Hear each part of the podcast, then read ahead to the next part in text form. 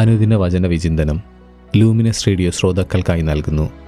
Father Prince Clarence S J.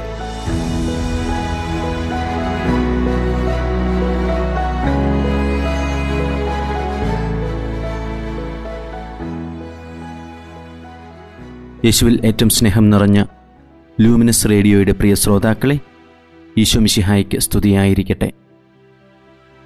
തിരുസഭ മാതാവ് ഇന്ന് നമുക്കായി നൽകിയിരിക്കുന്ന തിരുവചന ഭാഗം വിശുദ്ധ മത്തായിയുടെ സുവിശേഷം അധ്യായം അഞ്ച് വാക്യങ്ങൾ ഇരുപത് മുതൽ ഇരുപത്തിയാറ് വരെ.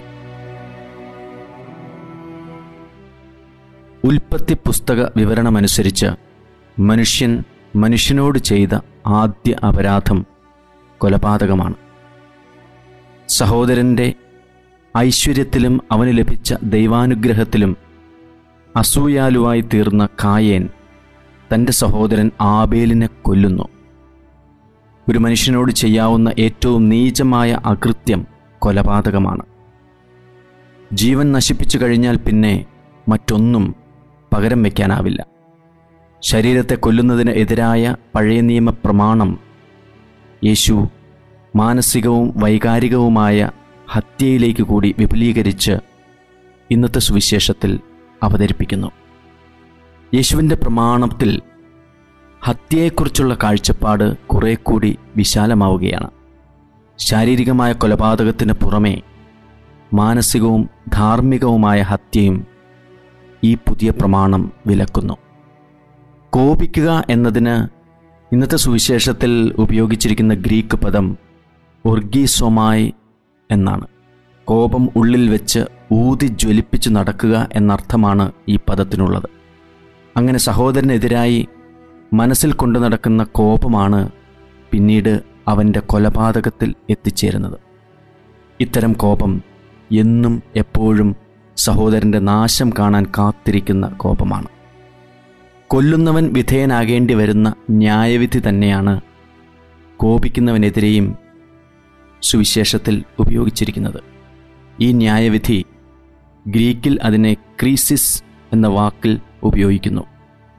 ഈ വാക്ക് അർത്ഥമാക്കുന്നത് കൊലപാതക കുറ്റം ആരോപിക്കപ്പെടുന്ന വ്യക്തി കടന്നു പോകേണ്ട സകല നിയമ നടപടികളുമാണ്. ഭോഷൻ എന്ന് മലയാളത്തിൽ പരിഭാഷപ്പെടുത്തിയിരിക്കുന്ന വാക്ക് റാക്ക എന്ന പദമാണ്.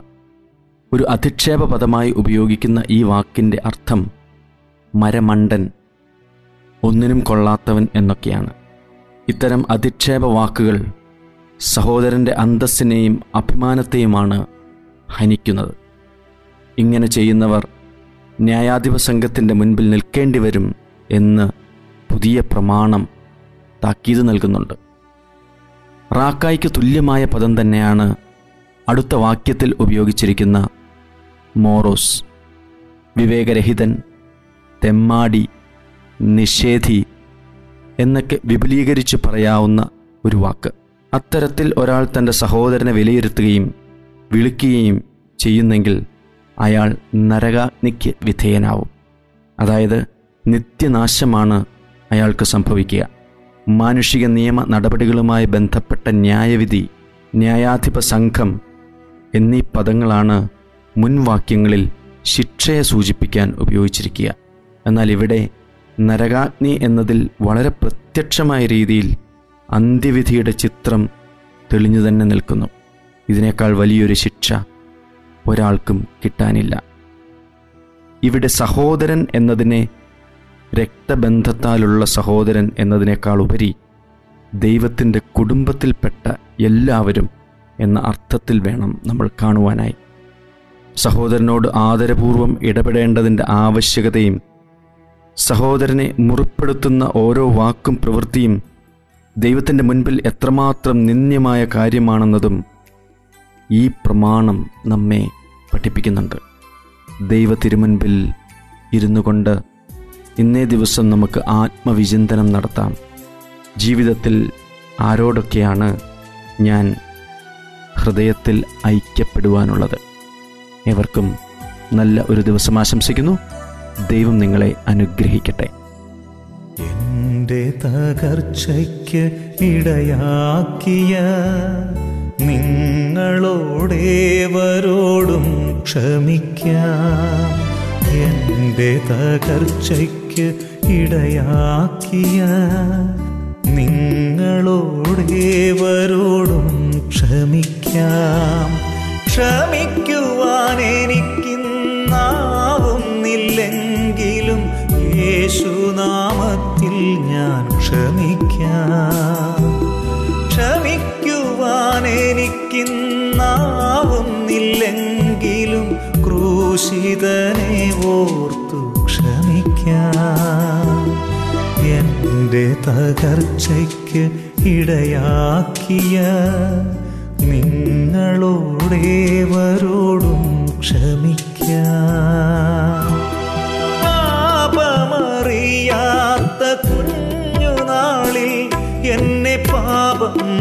പഠിപ്പിച്ച നിങ്ങളോടും സ്നേഹം കൊതിച്ചോടി വന്ന നേരം എന്നെ നിന്നിച്ചകറ്റിയ നിങ്ങളോടും മനസ്സുകൊണ്ടേറ്റവും ആർദ്രമായി ഹൃദയം തുറന്നു ഞാൻ ക്ഷമിക്കാം. തകർച്ചയ്ക്ക് ഇടയാക്കിയ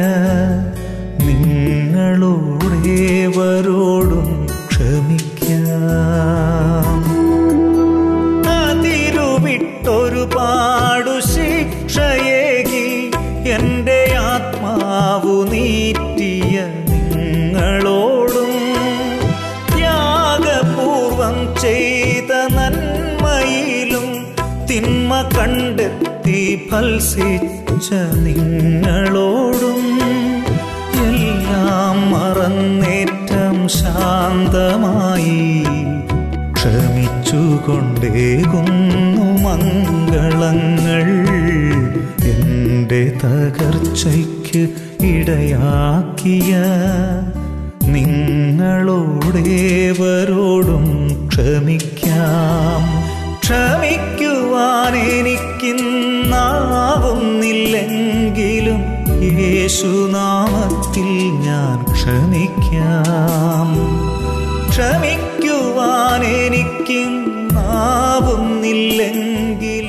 ക്രൂശിൽ അനുദിന വചന വിചിന്തനം എല്ലാ ദിവസവും നിങ്ങളുടെ ലൂമിനസ് റേഡിയോയിൽ. എന്റെ തകർച്ചയ്ക്ക് ഇടയാക്കിയ നിങ്ങളോടേവരോടും ക്ഷമിക്കാം.